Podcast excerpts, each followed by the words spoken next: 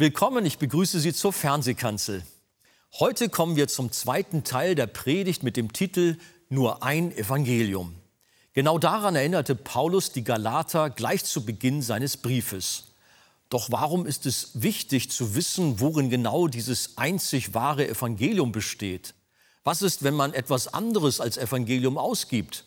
Und was kann uns davon abhalten, zu dieser absoluten Wahrheit zu stehen? Antworten auf diese Fragen bekommen Sie jetzt von Pastor Christian Wegert.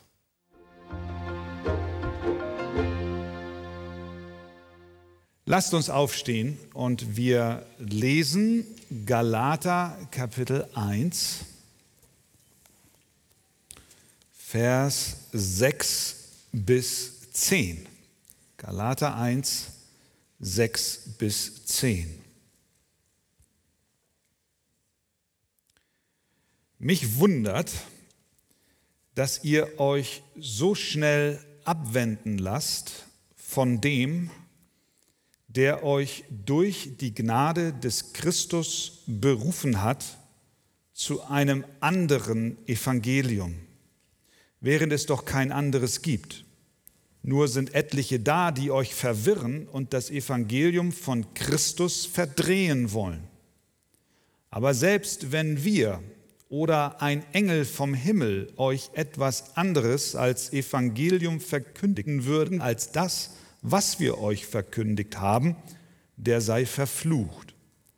Wie wir es zuvor gesagt haben, so sage ich auch jetzt wiederum, wenn jemand euch etwas anderes als Evangelium verkündigt, als das, welches ihr empfangen habt, der sei verflucht.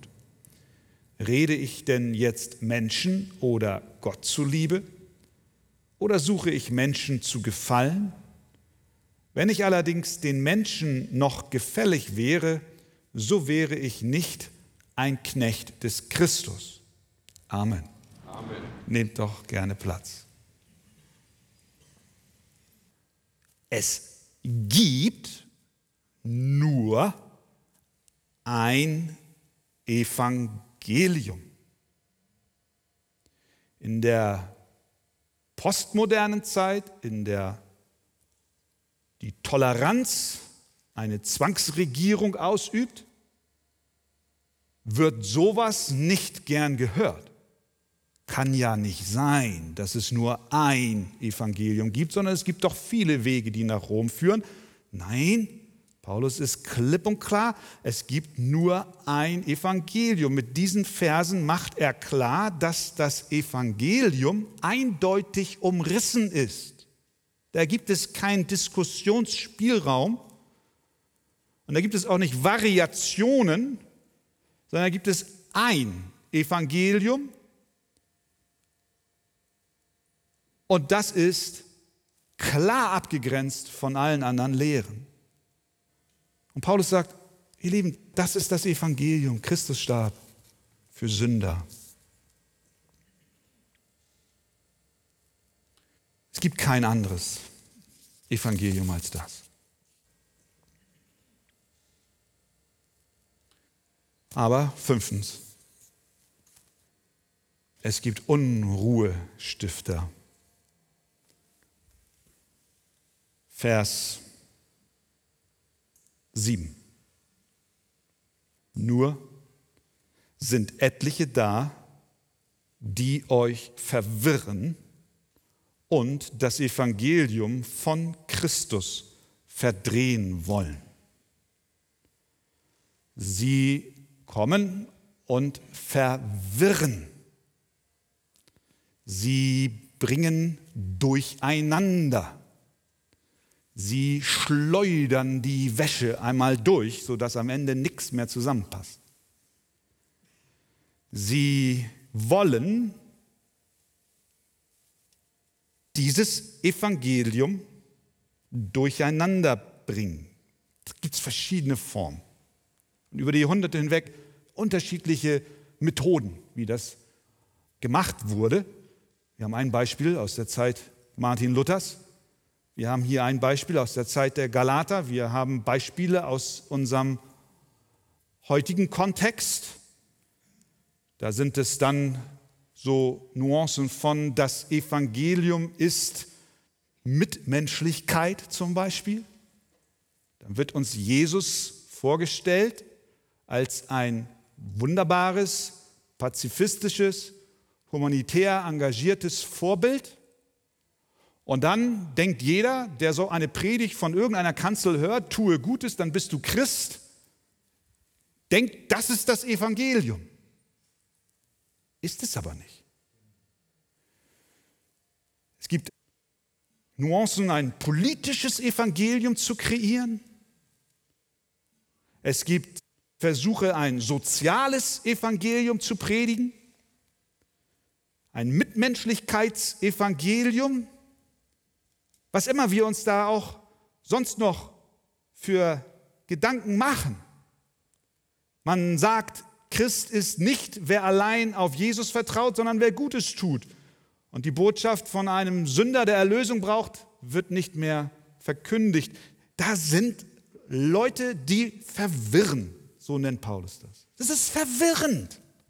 Frag auf der Straße jemanden, der dir daherkommt, 20 Jahre Mitglied in der Kirche, was ist das Evangelium? Mach mal eine Umfrage. Bin mal gespannt, was du für Antworten kriegst. Wahrscheinlich ein Blumenstrauß von Verwirrung, weil keiner das weiß. Mit diesen Unruhestiftern geht Paulus jetzt aber sehr hart ins Gericht. Vers 8 und 9. Aber selbst wenn wir oder ein Engel vom Himmel euch etwas anderes als Evangelium verkündigen würden als das, was wir euch verkündigt haben, der sei verflucht. Wie wir es zuvor gesagt haben, so sage ich auch jetzt wiederum, wenn jemand euch etwas anderes als Evangelium verkündigt, als das, welches ihr empfangen habt, der sei verflucht. Am Dienstag saßen wir als Pastoren in der Sitzung und da habe ich es häufig so, dass ich den Bibeltext lese, der dann Grundlage der Predigt am nächsten Sonntag ist und auch am Dienstag haben wir es so getan und dann sitze ich hinter meinem Laptop und dann sage ich, Brüder, was denkt ihr über diesen Bibeltext? Und dann fliegen mir die Antworten entgegen und ich mache fleißig Notizen und schreibe meine Predigt in der Zeit. Ich lasse andere für mich arbeiten das funktioniert ganz gut. Spaß beiseite, aber man sammelt so gewisse Dinge. Und als wir das gelesen haben, da war wie selten so eine Ernüchterung im Raum. Wenn wir oder ein Engel vom Himmel euch etwas anderes als Evangelium verkündigt, der sei verflucht. Und dann wiederholt er das nochmal, wie wir zuvor gesagt haben. Wie ich eben schon geschrieben habe, so sage ich es nochmal, jetzt wiederum, wenn jemand euch etwas anderes als Evangelium verkündigt als das, welches ihr empfangen habt, der sei verflucht. Mit anderen Worten, der möge ewig verdammt sein, der so etwas tut. Und das lässt mich und das lässt auch meine Pastorenbrüder und die Ältesten dieser Gemeinde und bei uns allen sollte es so sein, lässt uns ernüchtert dastehen und einfach nur von ganzem Herzen Gott bitten, dass wir nicht Menschen sind, die mit Fingern auf andere zeigen und sagen, was die alles falsch machen und selbst genau diesem Urteil unterliegen. Möge Gott uns helfen, möge er uns helfen, dass wir das Evangelium nicht verdrehen.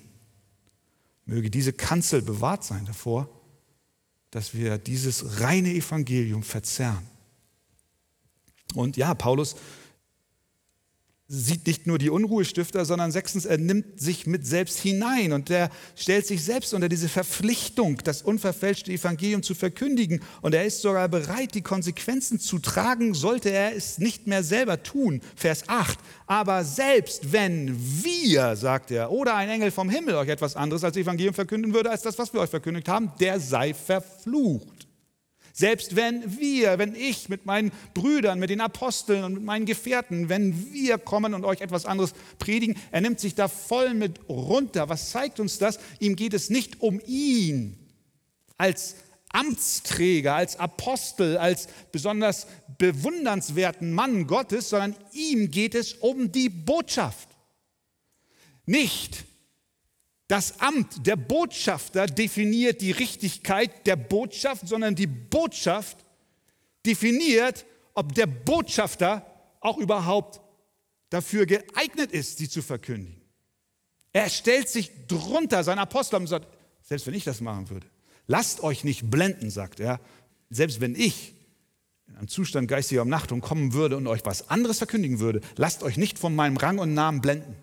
Genauso sollten auch wir uns nicht von Rang und Namen blenden lassen von manch einem, der mit Pomp und großem Auftritt daherkommt. Auch mancher,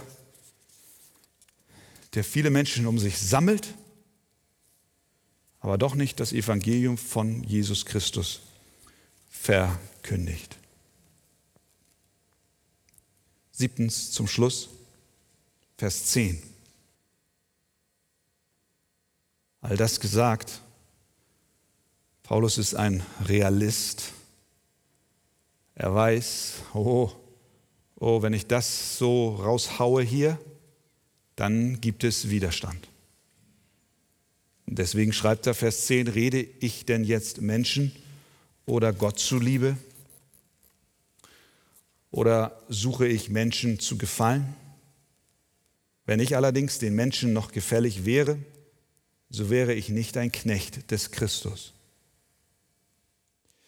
Diese Botschaft der Exklusivität des Evangeliums löst keine Begeisterungsstürme aus. Darüber müssen wir uns im Klaren sein. Das zieht die Leute nicht wie Motten zum Licht, sondern vielmehr wird es auch nach dieser Predigt viele geben, die sagen, das ist intolerant dass ihr verkündigt, es gibt nur einen Weg zum Heil, zur Rettung, zur geistlichen Freiheit. Und das ist über den Glauben an Christus. Und das ohne Werke. Das gehört ins Mittelalter, sagt einer. Das ist Schnee von gestern. Wer sich heute noch auf die Bibel beruft, der kann nicht modern sein und es hat keine Akzeptanz in unserer Zeit. Und du persönlich kennst das auch. Du kennst das auch aus deinem persönlichen Zeugnisleben, da wo du bist, in deiner Familie. Wenn du Christus bekennst, wirst du schief angeguckt. In der Schule, wenn du Christus bekennst, wirst du ausgelacht. Auf der Arbeit, vielleicht sogar gemobbt. Spott und Hohn und Verachtung und, und ja, in unserem Breitengraden noch nicht, aber weltweit und immer wieder Verfolgung bis zum Tod. Menschen, die bereit sind, Christus zu verkündigen, koste es, was es wolle, sind schon oft zu Märtyrern geworden. Paulus warnt uns hier vor der Gefahr, dass wir an dieser Stelle Menschen mehr gefallen wollen als Gott. Rede ich denn jetzt Menschen, fragt er, oder Gott zuliebe? In dem Wissen, dass diese Botschaft Menschen nicht gefällt. Er sagt, wenn ich allerdings den Menschen noch gefällig wäre, so wäre ich nicht ein Knecht des Christus. Wessen Sklaven, fragen wir, wessen Sklaven sind wir, wenn wir Anerkennung von Menschen suchen? Wir sind dann nicht mehr Sklaven Christi, aber Sklaven der Menschenmeinung. Irgendein Sklave sind wir so oder so. Jetzt ist die Frage, wessen Sklave will ich sein? Will ich mich dem allgemeinen Zeitgeist unterwerfen und mich knechten lassen und all das, was sie predigen, annehmen und verfechten und verkündigen? Oder will ich sagen, nein, ich habe einen anderen Herrn, ich habe Christus, der mich liebt. Ich habe Jesus, der für meine Sünden bezahlt hat. Und ich habe ihn, der für mich da ist, der mit mir durch meine Anfechtungen hindurchgeht. Der, der da ist, wenn ich verspottet werde. Der, der da ist, wenn ich verhöhnt werde. Der, der da ist, wenn ich alleine bin. Und der, der da ist, wenn ich auf dem Sterbebett liege. Und wenn ich dann eingehe in das himmlische Jerusalem. Was nützen uns da Menschenmeinung? Christi Meinung ist doch die entscheidende. Wenn ich allerdings den Menschen noch gefällig wäre, so wäre ich nicht ein Knecht des Christus. Liebe Geschwister, es gibt nichts Schöneres als Knecht Jesu Christi zu sein. Weil das uns in die Freiheit führt. Freiheit von Sünde, Freiheit von Menschenmeinungen, Erlösung, Jubel. Und deswegen lasst uns unseren Dienst in der Gemeinde, in den Bibelgruppen, in den Arbeitszweigen, in unserem persönlichen Leben, in unserer Nachfolge, lasst uns unser Leben so gestalten, dass wir Gott und nicht Menschen gefallen. Einer, der das tat, war Martin Luther im Herbst des Jahres 1517, als diese große Reliquienausstellung Wittenberg erreichte, nagelte er am Vorabend des 1. Novembers 95 Thesen an die Tür der Schlosskirche zu Wittenberg. Dieser Mann hatte eine tiefe Begegnung mit Gott. Er litt unter dem falschen Evangelium. Das hat ihn fast in den Wahnsinn getrieben. Er wollte unbedingt einen gerechten und zornigen Gott zufriedenstellen. Und er rang nach der Antwort, wie das wohl um alles in der Welt möglich sein könnte. Und er schrieb nach seiner Begegnung mit Gott, ich aber, schreibt er, der ich so untadelig ich auch als Mönch lebte, mich vor Gott als Sünder mit ganz unruhigem Gewissen fühlte und nicht darauf vertrauen konnte, durch mein Genugtun versöhnt zu sein, ich liebte Gott nicht. Ja, ich hasste vielmehr den gerechten und die Sünder strafenden Gott und empörte mich im stillen gegen Gott, wenn nicht mit Lästerung, so doch mit ungeheurem Murren, weil er das Evangelium falsch gelehrt bekommen hatte. Werke, Luther, Werke, du musst tun, du musst tun, du musst tun, du musst tun. Dieser Mann spürte, er schafft es nicht. Als ob es nicht genug sei, sagte er sich, dass die Elenden und durch die Ursünde auf ewig verlorenen Sünder durch jede Art von Unheil niedergedrückt sind durch das Gesetz der zehn Gebote. Vielmehr Gott nun auch durch das Evangelium, das falsch verstandene, noch Schmerz zum Schmerz hinzufügt. Evangelium ja, aber dann noch die Werke und uns mit seiner Gerechtigkeit und seinem Zorn zusetzt. So wütete ich mit wildem und verwirrtem Gewissen, dennoch klopfte ich ungestüm an dieser Stelle bei Paulus an, verschmachtend vor Durst herauszubekommen, was der heilige Paulus wollte. Bis ich durch Gottes Erbarmen Tage und Nächte darüber nachsinnend meine Aufmerksamkeit auf die Verbindung der Wörter richtete, nämlich Römer 1,17. Die Gerechtigkeit Gottes wird darin offenbart, wie geschrieben steht, der Gerechte lebt aus Glauben.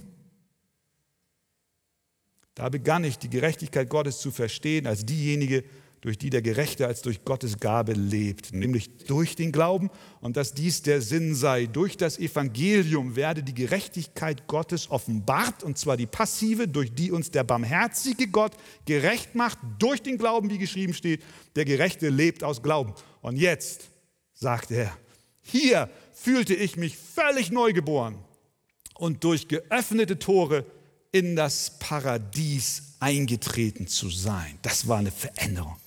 Das war eine Reformation. Das begann in dem Herzen dieses Mannes. Der Gerechte wird aus Glauben leben, allein aus Glauben. Gelobt sei Gott für das Evangelium der Gnade. Und wir können richtig durchatmen.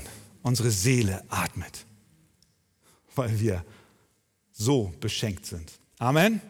Amen. Amen. Halleluja.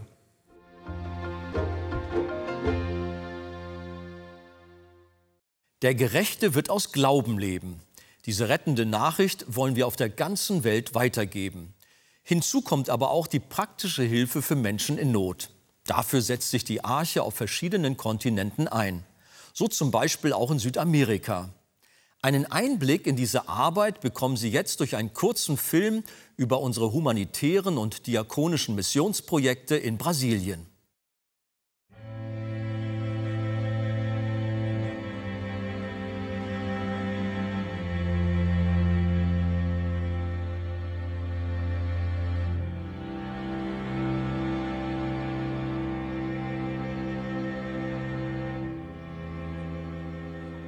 Die Korruption im Land nimmt den Armen jede Chance weg, aus ihrem Elend herauszukommen.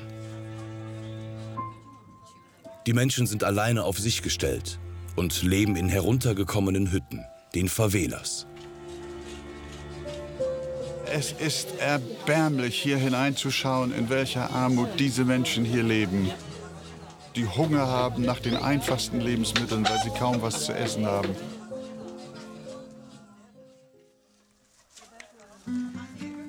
Pastor Krüger und seine Frau versorgen daher das Armenviertel regelmäßig mit Lebensmitteln und Sachspenden. Die Familiennothilfe ist ein Sozialprojekt der Arche Hamburg und ist von existenzieller Bedeutung für die Ärmsten in Brasilien.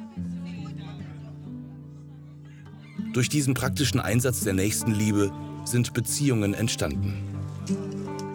Die Unterstützung geht über die materielle Hilfe hinaus. Die Menschen hier haben einen großen Hunger nach Gott. Und so haben die Krügers mit einer regelmäßigen Bibel- und Gebetsstunde begonnen. Die Freude ist groß und macht dankbar. Wir freuen uns, diese Menschen getroffen zu haben. Sie sind unsere Geschwister im Herrn. Die Hilfe der Arche soll sich fortsetzen, denn für die Menschen ist sie ein großer Segen. Gemeinsam der Not begegnen. Für Menschen in Brasilien.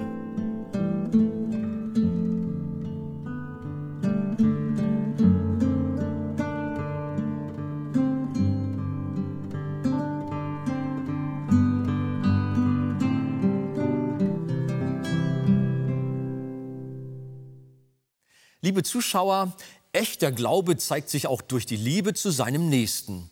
Herzlichen Dank an alle, die es uns in der Vergangenheit ermöglicht haben, Menschen in aller Welt Hoffnung und Lebensperspektive zurückzugeben.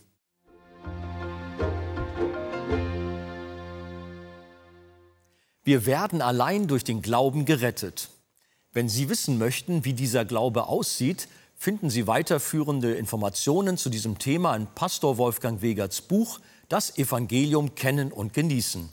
Vor allem in dem Kapitel ein lebendiger Glaube. Ein Exemplar erhalten Sie auf Wunsch kostenlos. Wir freuen uns über jeden Kontakt zu unseren Zuschauern. Sie erreichen uns per Brief, E-Mail oder zu nachfolgenden Zeiten unter der eingeblendeten Telefonnummer. Näheres zur evangelisch reformierten Freikirche Arche finden Sie im Internet. Viele unserer Zuschauer sind für die Fernsehkanzel sehr dankbar. Sie beten für uns, sie machen die Sendung weiter bekannt und helfen uns auch finanziell. Herzlichen Dank für jede Form der Unterstützung. Über eine Spende auf die eingeblendete Kontoverbindung würden wir uns sehr freuen. Das war's für heute. Tschüss, bis zum nächsten Mal.